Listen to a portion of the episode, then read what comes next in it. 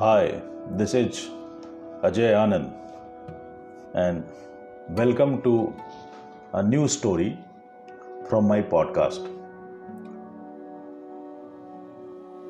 इस कहानी को मशहूर लेखक रडियार्ड किपलिंग ने लिखा था और यह कहानी उनकी मशहूर किताब जंगल बुक में छपी थी मैंने इस कहानी को हिंदी में ट्रांसलेट किया।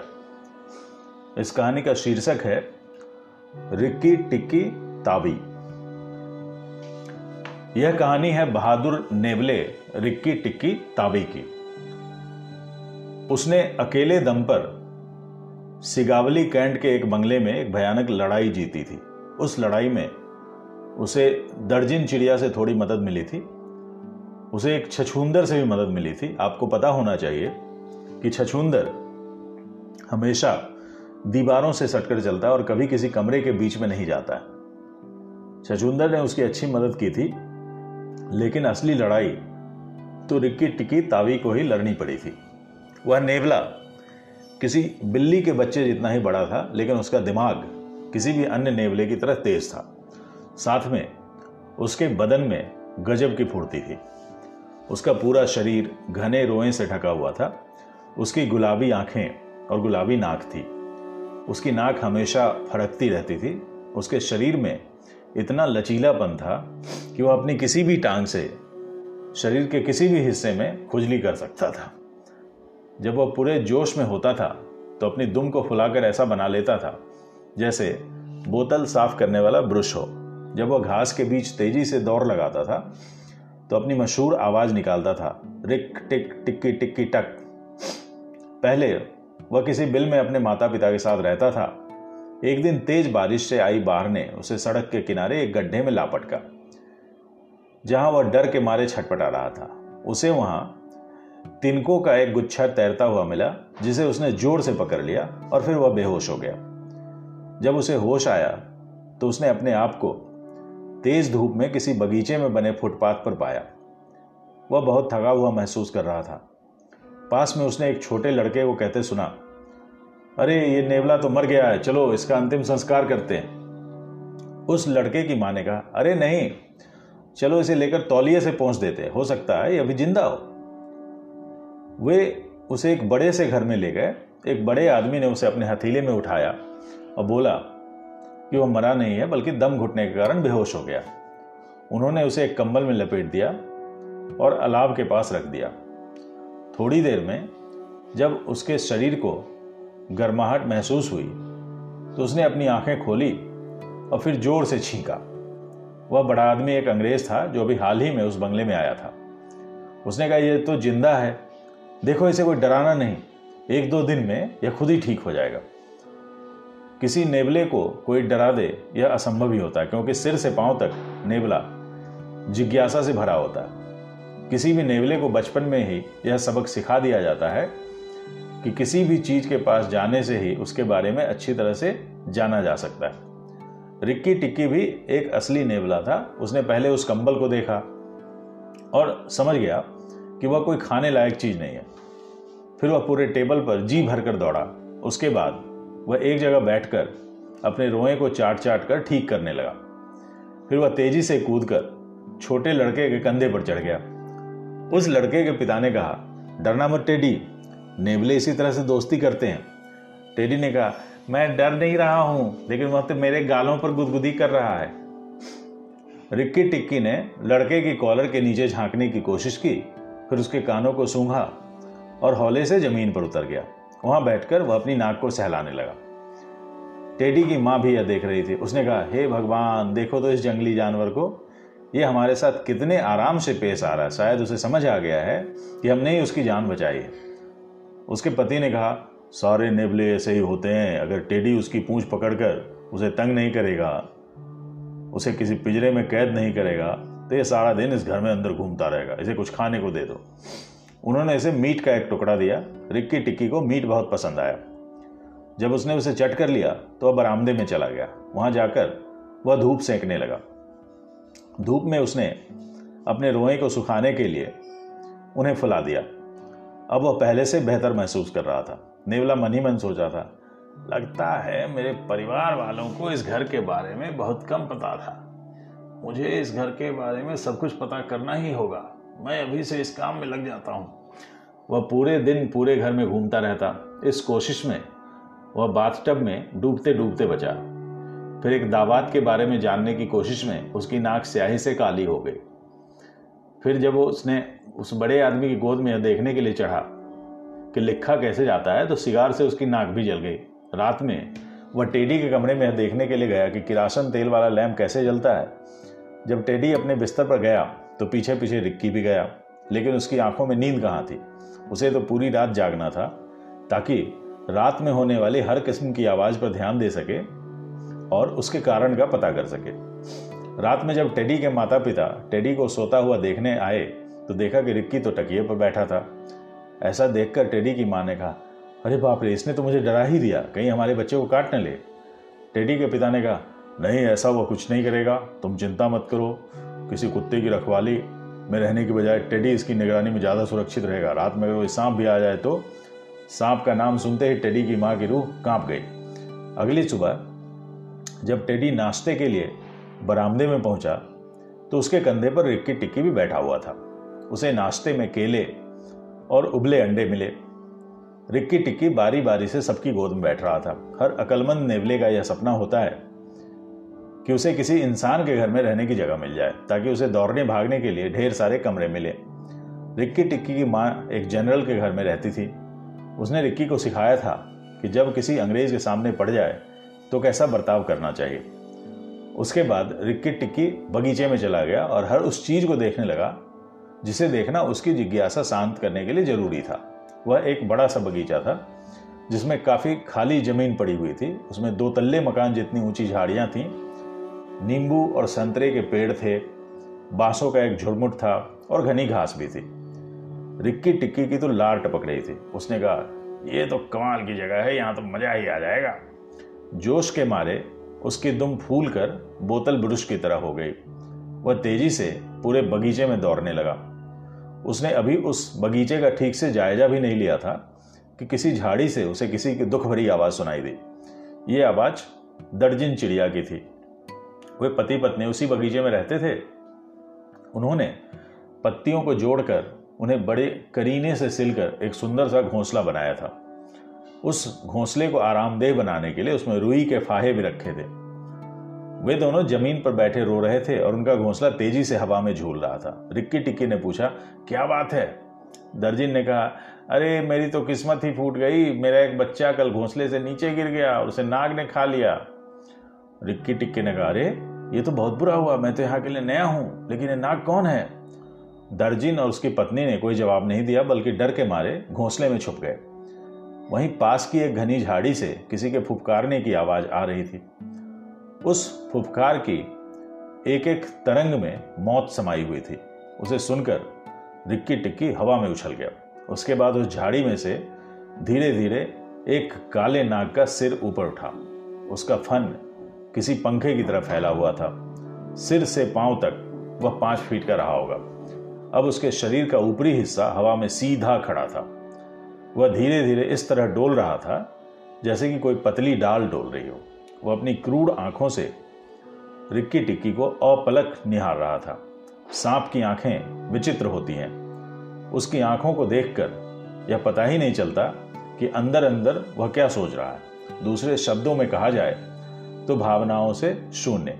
उसने कहा, तुम नाग को ढूंढ रहे हो, मैं ही नाग हूँ। हम नाग महान होते हैं।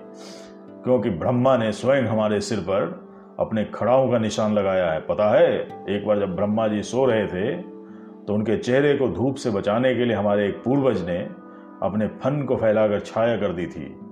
तभी से हम नागों पर ब्रह्मा की छत्र छाया है। मुझे गौर से देखो और देखो कि सारा संसार क्यों हमसे डरता है। बेहतर होगा कि तुम भी हमारा डर मानो। इतना कहकर नाग ने अपने फन को और फैला लिया। रिक्की टिक्की को उसके सिर पर खड़ाओं का निशान साफ़ दिख रहा था। वह निशान कुछ कुछ उस हुक की तरह लग रहा था, जो कपड़ों में लगे होते हैं। पहले तो रिक्की टिक्की डरा, लेकिन कोई भी चीज़ किसी नेवले को अधिक देर के लिए डरा नहीं सकती। उसके पहले रिक्की टिक्की ने किसी ज़िंदा नाग को नहीं देखा था। लेकिन उसकी माँ ने उसे कई बार मरे हुए सांप खाने को दिए थे। उसे अच्छी तरह पता था कि सांप से लड़ाई करना और उसे मारना हर सच्चे नेवले का धर्म होता है। नाग को भी यह बात पता थी, इसलिए अंदर से वह भी डरा हुआ था। रिक्की टिक्की ने अपने शरीर को फुलाते हुए नाग से कहा, तुम्हें ब्रह्मा के निशान का कारण बड़ा घमंड है। भगवान ब्रह्मा तो ये नहीं कहते किसी घोंसले से उसके बच्चे चुरा के खा लो। नाग उसकी बातों को ध्यान से सुन रहा था और साथ में रिक्की टिक्की की एक एक हरकत पर नज़र गड़ाए हुए था। उसे अच्छी तरह पता था कि बगीचे में किसी नेवले का रहना और उसके परिवार के लिए अच्छा शगुन नहीं था। अब उसके परिवार के सदस्यों के सफ़ाई का खतरा मंडरा रहा था। वह तो किसी उपाय से रिक्की टिक्की का ध्यान भटकाना चाहता था ताकि उस पर हमला करने का मौका मिल जाए। इसलिए नाग ने अपना सिर झुका लिया और एक बगल झुक गया। नाग ने कहा अच्छा तो तुम्हारे मुँह से प्रवचन निकल रहे हैं। तुम अंडे खाओ तो कोई बात नहीं। अब मैं चूजे खाऊं तो तुम्हें बड़ी तकलीफ़ हो रही है। तभी दर्जिन के चिल्लाने की आवाज़ आई। अपने पीछे देखो, पीछे। रिक्की टिक्की को अच्छी तरह से पता था कि डायलॉग बाजी में समय बिताने से अच्छा है। तुरंत हरकत में आ जाना। वह जितना हो सकता था, हवा में उतना ऊँचा कूद गया। इस बीच उसके नीचे से तेज़ी से नागिन चली जा रही थी। वह नाग की पत्नी थी। जब वह नाग से बातें कर रहा था, तभी नागिन उसके पीछे से हमला बोलने आ गई थी। निशाना चूकने पर नागिन की गुस्सैल फुफकार साफ़ सुनाई दे रही थी। जब रिक्की नीचे ज़मीन पर आया तो नागिन की पीठ पर गिरते गिरते बचा। यदि वह थोड़ा और अनुभवी होता तो उसी समय अपने पहने दांतों से नागिन की रीढ़ की हड्डी चढ़का देता। लेकिन अभी तो वो बच्चा था, और उसे यह डर था कि नाग कहीं जवाबी हमला ना कर दे। लेकिन उसने नागिन की पीठ पर काटा ज़रूर, पर अपने दांत बहुत गहरे नहीं गड़ा पाया। फिर वह कूद कर नागिन की दुम से दूर हो गया। इस बीच नागिन दर्द से बिलबिला रही थी। नाग गुस्से में बड़बड़ाया। दुष्ट दर्जिन, मैं तुम्हें छोड़ूँगा नहीं। ऐसा कहकर नाग तेज़ी से ऊपर उछला ताकि दर्जिन को पकड़ पाए। लेकिन दर्जिन ने घोंसले को इतनी ऊंचाई पर बनाया था कि कोई भी ज़मीन पर रेंगने वाला शिकारी वहाँ तक नहीं पहुँच सकता था। झटके के मारे घोंसला हवा में हिलने भर लगा।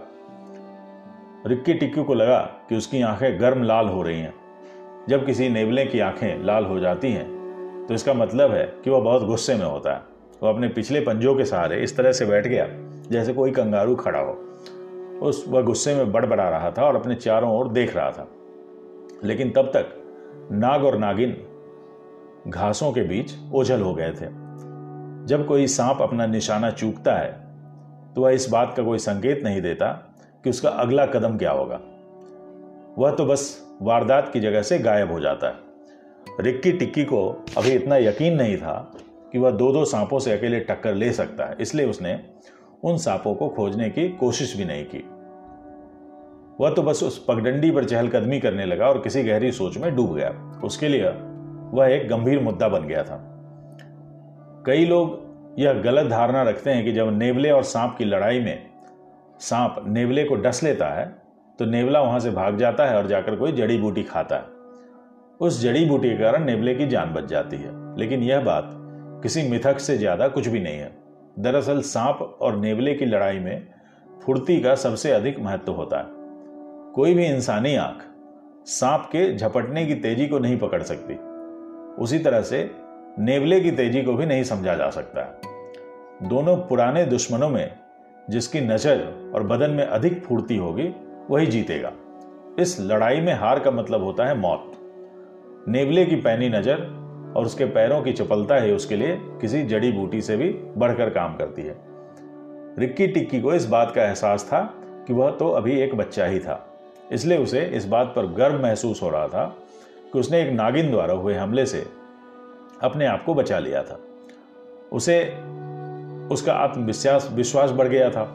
तभी उसकी नज़र टेडी पर पड़ी तो उसे लगा कि टेडी उसे शाबाशी देने आ रहा है। लेकिन जैसे ही टेडी झुकने को हुआ, ज़मीन पर पड़ी धूल में कोई हरकत हुई और एक पतली सी आवाज़ आई, संभल के, मेरे पास आने का मतलब है मौत। वह एक करैत था। करैत मटमैले भूरे रंग के छोटे आकार के सांप होते हैं, जो अक्सर धूल में पड़े होते हैं। करैत का जहर भी नाग जितना ही खतरनाक होता है कभी कभी उसके छोटे आकार के कारण लोग उससे डरते नहीं हैं और इसलिए नाग से ज़्यादा लोग करैत के काटने से मरते हैं। रिक्की टिक्की की आँखें फिर से गुस्से से लाल हो गई। वह एक अनोखी अदा से जैसा कि हर नेवले करते हैं। उस करैत तक लगभग किसी ब्रेक डांस की मुद्रा में पहुँचा। उसकी वैसी चाल थोड़ी हास्यास्पद लग सकती है, लेकिन वैसी चाल पर महारत वाले किसी भी नेवले को यह सुविधा होती है कि वह किसी भी कोण से उछलकर आक्रमण कर सकता है, खासकर सांप से लड़ाई के वक्त नेवले की वैसी चाल काफ़ी कारगर होती है। लेकिन रिक्की टिक्की को यह नहीं पता था कि वो कितना खतरनाक काम करने जा रहा है। करैत का आकार छोटा होता है, इसलिए वह अधिक तेज़ी से अपनी चाल बदल सकते हैं। यदि किसी नेवले ने फुर्ती से करैत के सिर के ऊपर नहीं काटा तो उससे करैत को इतना समय मिल जाता है कि वह जवाबी हमले में नेवले की आँखों या होठों पर दंश मार दे। इन सब बातों से अनजान रिक्की अपनी गुस्सैल आँखों से करैत को घूर रहा था और अपने पैरों पर आगे पीछे झूल रहा था। तभी करैत ने हमला किया। रिक्की अपनी बाई ओर कूदा और भागने की कोशिश करने लगा। तभी करैत ने उसके कंधे पर डसने की कोशिश की। बचने के लिए रिक्की ने अपने पूरे शरीर को हवा में उछाल दिया। वैसे में रिक्की का शरीर बीच से मुड़ा हुआ था और उसके सिर और पैर आपस में चिपके हुए लग रहे थे। कमाल का नज़ारा था वो। टेडी ज़ोर ज़ोर से चिल्ला रहा था, अरे देखो, हमारा नेवला एक सांप को मार रहा है, आओ, देखो। रिक्की को, टिक्की को टेडी की माँ के चीखने की आवाज़ सुनाई दी। टेडी के पिता एक छड़ी लेकर आ रहे थे, लेकिन जब तक वे लोग वहाँ पहुँचे, तब तक करैत काफ़ी दूर निकल चुका था। रिक्की टिक्की तेज़ी से झपटा और सांप की पीठ पर कूद गया। उसने अपना सिर अपने अगले पंजों से नीचे झुका लिया और करैत की पीठ पर सिर से थोड़ा ही पीछे अपने दांत गड़ा दिए। उसके बाद रिक्की टिक्की एक और लुढ़कता चला गया। उस सटीक वार से करैत को लकवा मार गया। उसके बाद नेवलों के रिवाज के अनुसार रिक्की ने उस करैत को दुम की तरफ़ से खाना शुरू किया, लेकिन उसने आधे करैत को ही खाया, बाकी छोड़ दिया। उसे अच्छी तरह से पता था कि पेट भर खाना खा लेने से नेवले सुस्त हो जाते हैं। वह तो एक छरहरा नेवला बनना चाहता था, ताकि वह हमेशा चुस्त, दुरुस्त रहे। उसके बाद रिक्की टिक्की अरंडी की झाड़ियों के पीछे नीचे पड़ी धूल में लौटने चला गया। इस बीच, टेडी के पिता अपनी छड़ी से उस मरे हुए करैत को पीट रहे थे। उन्हें ऐसा करते देखकर रिक्की टिक्की ने सोचा, यह तो वही बात हुई कि सांप चला गया और आप लकीर पीट रहे हैं। फिर टेडी की माँ ने रिक्की टिक्की को गोद में ले लिया और उसे प्यार से सहलाते हुए बोली, इसने तो मेरी टेडी की जान बचा दी। टेडी के पिता ने कहा कि वह नेवला उनके लिए एक वरदान बनकर आया है। टेडी अपनी सहमी हुई आँखों से यह सब देख रहा था। रिक्की को अपने छोटे से काम के लिए उन लोगों में इतनी भावुकता देखकर ताज्जुब हो रहा था। करैत जैसे छोटे सपोलों को मारना तो उस जैसे नेवले बचपन में ही सीख जाते हैं। इसमें कौन सी बड़ी बात है? कुछ भी हो रिक्की टिक्की को टेडी की माँ की गोद में मज़ा ज़रूर आ रहा था। उस रात, डिनर के समय रिक्की टिक्की चमचमाती गिलासों और बोतलों के बीच से डाइनिंग टेबल पर टहलने का मज़ा ले रहा था। लोग उसे इतने प्यार से एक से एक स्वादिष्ट व्यंजन खिला रहे थे कि रिक्की टिक्की का पेट फटने ही वाला था। नेवले को टेडी के कंधों पर बैठना, उसकी माँ द्वारा पुचकारा जाना और उसके पिता द्वारा सिर पर बिठा लिया जाना अच्छा लग रहा था। लेकिन इस मौज मस्ती के बीच भी वह नाग और नागिन को नहीं बोला था। इसलिए बीच बीच में उसके मुँह से चिर परिचित आवाज़ निकल जाती थी, रिक्की, टिक्की टिक्की टिक्की, टक। उसके बाद टेडी अपने साथ रिक्की, टिक्की को भी बिस्तर पर ले गया। वह चाहता था कि रिक्की, टिक्की उसके तकिए पर ही सोए। उसे पता था कि रिक्की, टिक्की इतना समझदार है कि उसे रात में नुकसान नहीं पहुंचाएगा। जैसे ही टेडी को नींद आ गई तो रिक्की टिक्की उठा और अपने नाइट पेट्रोल पर निकल पड़ा। वह पूरे घर का चक्कर लगा रहा था। वह अंधेरे कमरे में वह एक छछूंदर से टकरा गया। छछूंदर बड़े बदबूदार होते हैं और दीवारों के सहारे ही चलते हैं। ऐसा माना जाता है कि छछूंदर बड़े डरपोक होते हैं और डर के मारे पूरी रात कराहते हुए चलते हैं। डर के मारे छछूंदर कभी भी किसी कमरे के बीच से होकर नहीं जाता है। हालाँकि वह पूरी रात इसके बारे में सोचता ज़रूर है। नेवले को अपने सामने देखकर छछूंदर गिड़गिड़ाने लगा। मुझे मत मारो, मुझे मत मारो। रिक्की टिक्की ने मुँह बनाकर जवाब दिया, हा, तुम्हें क्या लगता है? एक सांप को मारने वाला छछुंदर जैसे प्राणी को मारेगा? छछुंदर ने रोते हुए कहा, लेकिन मैंने सुना है कि जो सांप को मारते हैं, वे सांप के हाथों ही मरते हैं। लेकिन यह भी तो हो सकता है कि वह नाग किसी दिन नेवला समझ कर तुम्हें, मुझे ना मार दे। रिक्की टिक्की ने कहा, तुम्हें उसका कोई खतरा नहीं। सांप बगीचे में रहते हैं और तुम उस बगीचे से दूर रहते हो, इसलिए निश्चित रहो। लेकिन मेरा रिश्तेदार चूहा कह रहा था कि कहते कहते छुछुंदर रुक गया। क्या कह रहा था? नाग तो हर जगह होते हैं रिक्की टिक्की। तुम बगीचे में जाकर चूहे से बात करो। चलो, मैं उस चूहे से बात करूँगा, लेकिन मुझे कुछ तो बताओ। जल्दी, नहीं तो मैं तुम्हें काट खाऊँगा। इस पर छछुंदर ज़ोर ज़ोर से रोने लगा। आंसुओं से उसकी मूछें गीली हो गई। उसने सुबकते हुए कहा हाँ मुझे छोड़ दो, मैं बहुत कमज़ोर दिल वाला हूँ। मुझे, मुझसे इतनी भी हिम्मत नहीं कि मैं किसी कमरे के बीच से जाऊँ। मैं तुम्हें कुछ नहीं बताऊँगा। सांप मुझे मार डालेगा। तुम समझने की कोशिश करो, तुम्हें कुछ सुनाई दे रहा है? रिक्की टिक्के के कान खड़े हो गए। चारों ओर सन्नाटा छाया हुआ था। लेकिन उस सन्नाटे में से उसे हल्की हल्की आवाज़ सुनाई दे रही थी, जैसे कोई ततैया किसी खिड़की की कांच पर चल रहा हो। रिक्की टिक्की की समझ में आ गया। वह तो किसी सांप के शलकों की आवाज़ थी, जो ईंटों की दीवार या फर्श पर चलने से आती है। रिक्की टिक्की ने कहा, यह नाग या नागिन में से कोई है जो बाथरूम की नाली से अंदर आ रहा तुम सही थे छछुंदर। मुझे चूहों से पहले ही मिलना चाहिए था। वह आहिस्ता से टेडी के बाथरूम में गया, लेकिन वहाँ कुछ भी नहीं था। फिर वह टेडी की माँ के बाथरूम में गया। वहाँ पर एक ईंट को खींचकर नाली के लिए जगह बनाई गई थी। वह बाथटब के किनारे किनारे नाली के मुँह तक गया। वहाँ उसने नाग और नागिन को बाहर कानाफूसी करते देखा। चाँद की दूधिया रोशनी में काले नाग बड़े ही भयानक लग रहे थे। नाग अपने पति से कह रही थी, नागिन, कि जब इस घर के सारे लोग मर जाएँगे तो उसे भी यहाँ से जाना होगा। फिर इस पूरे इलाके पर हमारा राज चलेगा। तुम आहिस्ता से अंदर जाओ। याद रहे कि जिस बड़े आदमी ने करैत को मारा था उसे सबसे पहले खत्म करना है। फिर बारी बारी से सबको खत्म करके मेरे पास आना। उसके बाद हम मिलकर उस नेवले को मार डालेंगे। नाग ने कहा, तुम्हें लगता है कि इस तरह निर्दोष लोगों को मारकर तुम्हें कुछ हासिल होगा? अरे, हमें सब कुछ मिल जाएगा। याद करो कि जब इस बंगले में कोई इंसान नहीं रहता था तो कोई नेवला भी नहीं था। जब तक यह बंगला खाली रहेगा, तब तक हम इस बगीचे के राजा रानी रहेंगे। अरे, इस तरबूज के खेत में पड़े हुए हमारे अंडों के बारे में तो सोचो। जब उनमें से बच्चे निकलेंगे तो उन्हें खेलने के लिए ज़्यादा जगह की ज़रूरत पड़ेगी। नाग ने कहा, मैंने इसके बारे में तो सोचा ही नहीं था। ठीक है, मैं अंदर जाता हूँ, उस बड़े आदमी और उसकी बीवी को ख़त्म कर देता हूँ। यदि हो सके तो मैं उस लड़के को भी मार दूँगा, लेकिन मैं उस नेवले को नहीं मारूँगा। वो तो बंगला खाली होने के बाद अपने आप ही भाग जाएगा यहाँ से। यह सब सुनकर तो रिक्की टिक्की का खून खोल गया। तभी नाग उस नाली से होकर अंदर आया। उसका काला और लंबा शरीर बड़ा ही भयानक लग रहा था। रिक्की टिक्की गुस्से में तो था, लेकिन उतने लंबे नाग को देखकर डरा भी हुआ था। नाग ने फिर कुंडली मारकर अपने सिर को हवा में उठा लिया और पूरे बाथरूम का मुआयना करने लगा। अंधेरे में भी रिक्की को उसकी चमकती आँखें दिखाई दे रही थी। रिक्की टिक्की तेज़ी से सोच रहा था कि यदि मैं इसे यहाँ मारूँगा तो नागिन को पता चल जाएगा। यदि मैं बाहर फर्श पर इसे चुनौती दूँगा तो वहाँ इसे बढ़त मिल जाएगी। क्या करूँ? कुछ समझ में नहीं आ रहा है। नाग इधर उधर हिल रहा था। फिर रिक्की टिक्की को सुनाई दिया कि नाग उस बड़े से जग से पानी पी रहा था जिससे बाथटब को भरा जाता है। नाग की आवाज़ सुनाई दी हम्म, अच्छा है। उस आदमी ने एक छड़ी से उस करैत को मारा था। हो सकता है कि वह उस छड़ी को लेकर ही सोता हो। लेकिन जब वह कल सुबह यहाँ स्नान करने आएगा तो उसके हाथ में छड़ी नहीं होगी, तब उसे मारना आसान होगा। मैं यहीं रुककर उसके आने का इंतज़ार करूँगा। नागिन, सुन रही हो? मैं सुबह तक उसके आने का इंतज़ार करूँगा।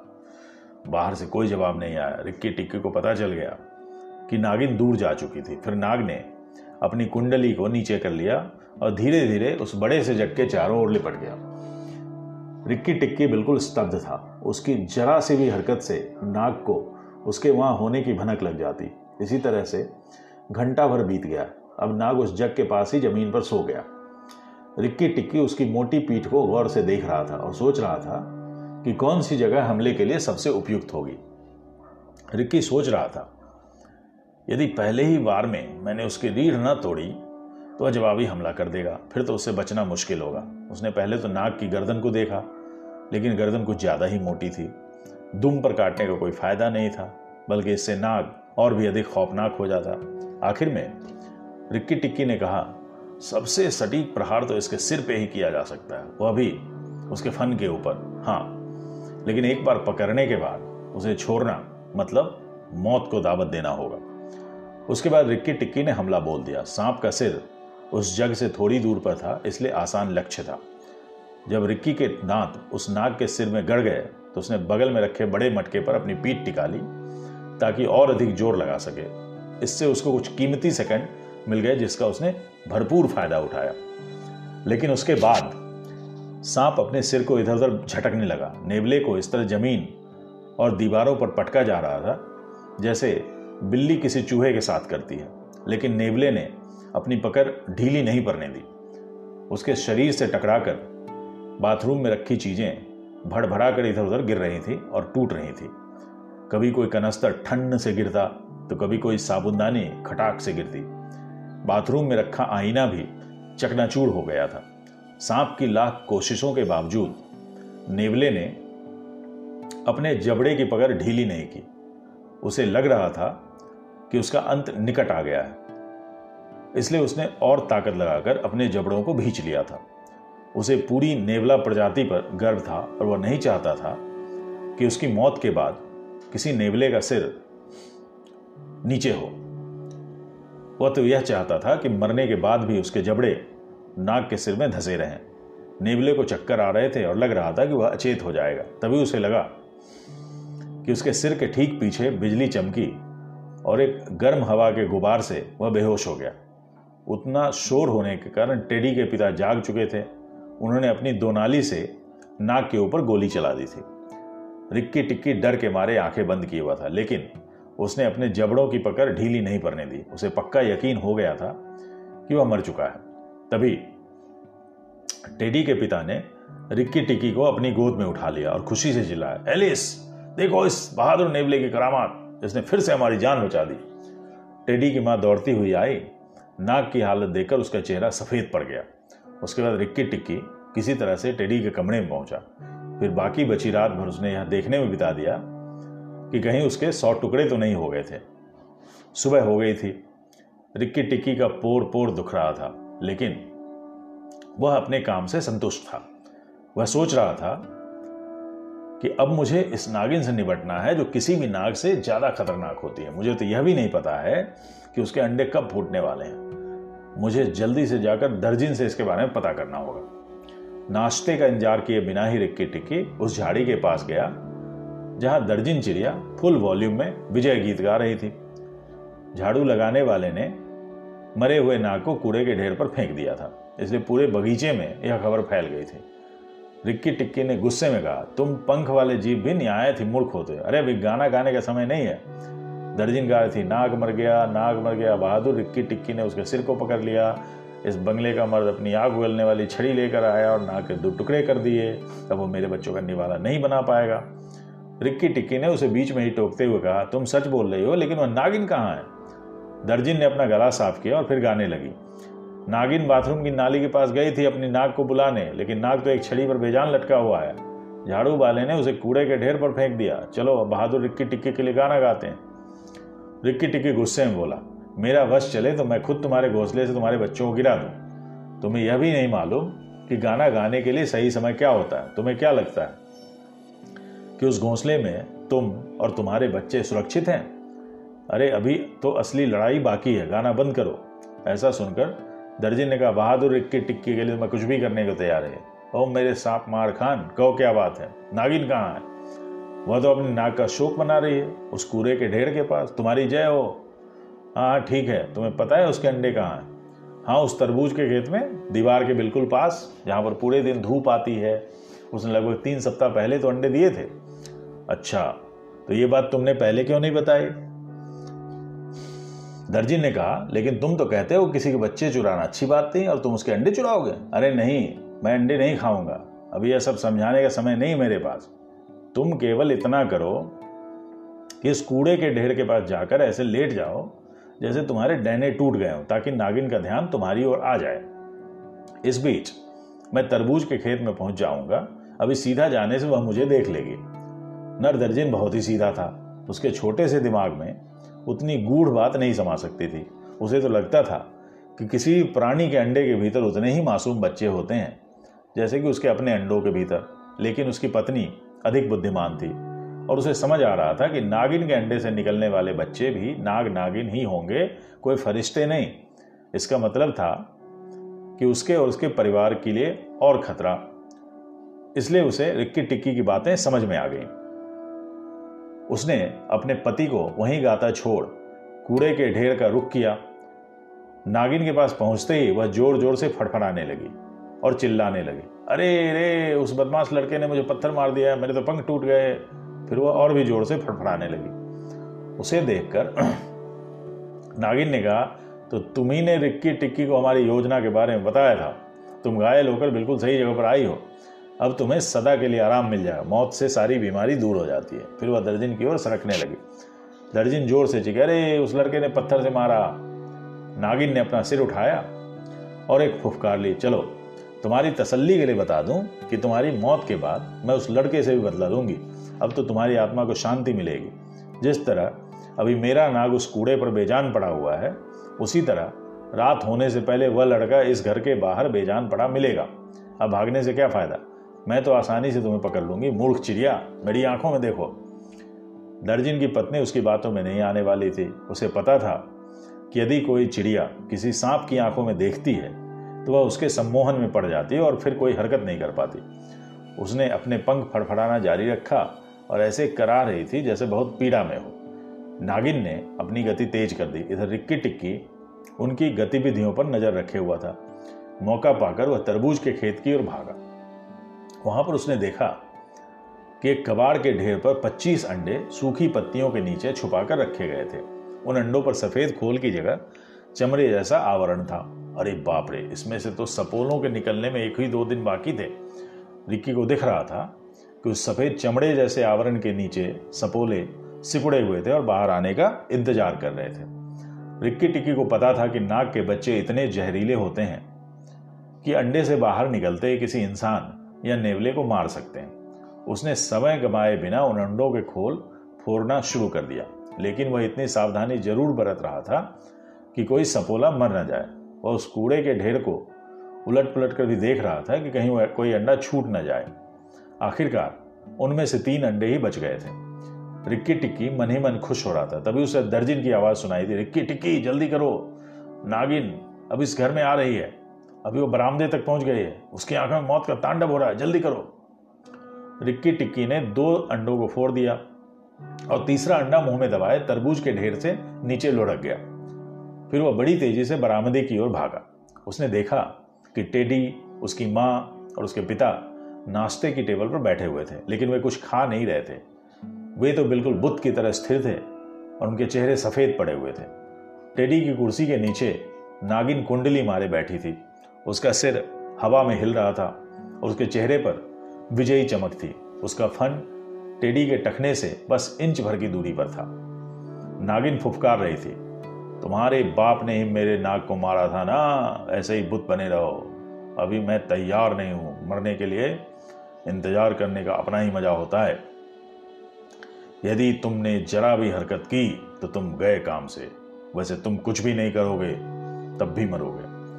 मूर्ख इंसान, तुमने क्या सोचा था? मेरे नाक को मारकर तुम आसानी से बच जाओगे। टेडी की आँखें अपने पिता पर गड़ी हुई थी। उसके पिता फुसफुसाने के अलावा और कुछ नहीं कर पा रहे थे। बिल्कुल शांत रहो, टेडी, कोई हरकत नहीं करना। तभी रिक्की टिक्की वहाँ पहुँच गया और ज़ोर से चिल्लाया, इधर देखो दुष्ट नागिन, इधर देखो, मुझसे लड़ाई करो, नागिन ने बिना मुड़े कहा, तुम सही समय पर पहुँचे हो, तुमसे तो मैं बाद में हिसाब करूँगी, देखो, तुम्हारे दोस्तों का क्या हाल है, कैसे बुत बने हुए हैं, अगर जरा भी हरकत थी तो फिर गए काम से। रिक्की टिक्की ने कहा, पहले अपने अंडों को तो जाकर देखाओ, दीवार के पास वाले तरबूज के खेत में रखे थे ना जाओ नागिन, जाकर देखो तो सही। ऐसा सुनते ही नागिन ने मुड़कर नेवले की तरफ़ देखा तो उसे बरामदे पर एक अंडा पड़ा हुआ मिला। उसकी चीख निकल गई। नहीं, इसे मुझे दे दो। रिक्की टिक्की ने अंडे को अपने पंजों के बीच रख लिया। अपनी लाल लाल आँखों से घूरते हुए बोली, बोला, इस अंडे की क्या कीमत दोगी? एक सपोले की क्या कीमत होगी? एक जवान नाग की क्या कीमत होगी?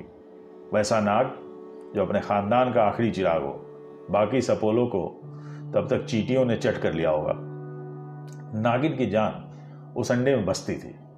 वह अब सब कुछ भूल चुकी थी। इस बीच टेडी के पिता ने अपना हाथ तेज़ी से चलाया और टेडी को कंधे से पकड़कर लगभग घसीटते हुए भागे। टेबल पर रखा सारा सामान बिखर गया। कप प्लेटें टूट गई। इन सब की परवाह किए बिना वह वहाँ से नौ दो ग्यारह हो गए। रिक्की खुशी के मारे चिल्लाया, कैसा बुद्धू बनाया रिक्की टिक्की टक टक। अब टेडी सुरक्षित है। तुम्हें बता दूँ, पिछली रात मैंने ही बाथरूम में नाग को पकड़ा था। फिर वह खुशी के मारे ऊपर नीचे कूदने लगा और बोला, उसने मुझे बुरी तरह झकझोर दिया था, लेकिन मुझसे छुटकारा नहीं पा सका। वह तो गोली लगने से पहले ही मर चुका था। मैंने किया ये सब। मैंने, आओ नागिन आओ मेरे साथ लड़ाई करो। इसमें तुम्हारा ही फ़ायदा होगा, क्योंकि एक विधवा की ज़िंदगी से अच्छा है कि शहीद हो जाओ। नागिन को अपनी हार का एहसास हो चुका था। उसने एक अंडा उसका एक बारिश आखिरी रिक्की टिक्की के कब्जे में था। उसने अपना सिर नीचे किया और बोली, ये अंडा मुझे दे दो। ये मेरी और नाक की आखिरी निशानी है। मैं वादा करती हूँ कि संडे को लेकर मैं हमेशा के लिए यहाँ से चली जाऊँगी। कभी वापस नहीं आऊँगी। मुझे पता है कि तुम हमेशा के लिए चली जाओगे, लेकिन तुम वहीं जाओगी जहाँ तुम्हारा नाग जा चुका है। पर लो, चलो, युद्ध करो। टेडी के पिता अपनी बंदूक लेकर आते ही होंगे। रिक्की टिक्की नागिन के चारों ओर कूद रहा था, लेकिन इतनी दूरी बनाए हुए था कि नागिन के हमले से बच सके। उसकी आँखें सुर्ख लाल हो गईं। नागिन ने अपनी हिम्मत जुटाई और नेवले पर झपट पड़ी। रिक्की टिक्की ज़ोर से कूदा और पीछे हट गया। नागिन बार बार झपट्टे मार रही थी और हर बार उसका निशाना चूक रहा था। उसका सिर बार बार बरामदे की सख्त फर्श से टकरा रहा था। लेकिन हर बार किसी तनी हुई कमानी की तरह वह फुर्ती से आक्रमण के लिए तैयार हो जाती थी। फिर रिक्की टिक्की ने एक गोलाकार चक्कर लगाया ताकि नागिन के पीछे पहुँच जाए। इस बीच नागिन भी घूमकर अपनी जगह ठीक कर लेती थी ताकि उसका सिर नेवले के सिर के सामने रहे। इस दौरान उसके शरीर और फर्श के बीच रगर खाने से वैसी ही आवाज़ आ रही थी, जैसे सूखी पत्तियाँ सरसराती हैं। रिक्की टिक्की को अंडे का ध्यान ही नहीं रहा। वह एक तरफ़ बरामदे पर पड़ा हुआ था। नागिन धीरे धीरे अपने अंडे के पास बढ़ रही थी और तब जब रिक्की टिक्की ने थोड़ा दम भरने के लिए रुका, नागिन ने अंडे को मुँह में लिया और बरामदे से निकलकर तीर की तरह भागी। रिक्की टिक्की उसके पीछे पीछे था। जब कोई नागिन अपनी जान बचाकर भागती है तो वह ताबुक की तेज़ी से चलती है। रिक्की टिक्की जानता था, यदि नागिन बच गई तो फिर से पुरानी कहानी दोहराई जाएगी। वह सीधा झाड़ियों के पास वाली लंबी घास की ओर भागा। जब वह दौड़ रहा था तो उसने मूर्ख दर्जिन को वही विजय गीत गाते सुना, लेकिन दर्जिन की पत्नी समझदार थी। उसने जैसे ही नागिन को आते देखा तो अपने घोंसले से निकल गई और नागिन के सिर के ऊपर मंडराने लगी।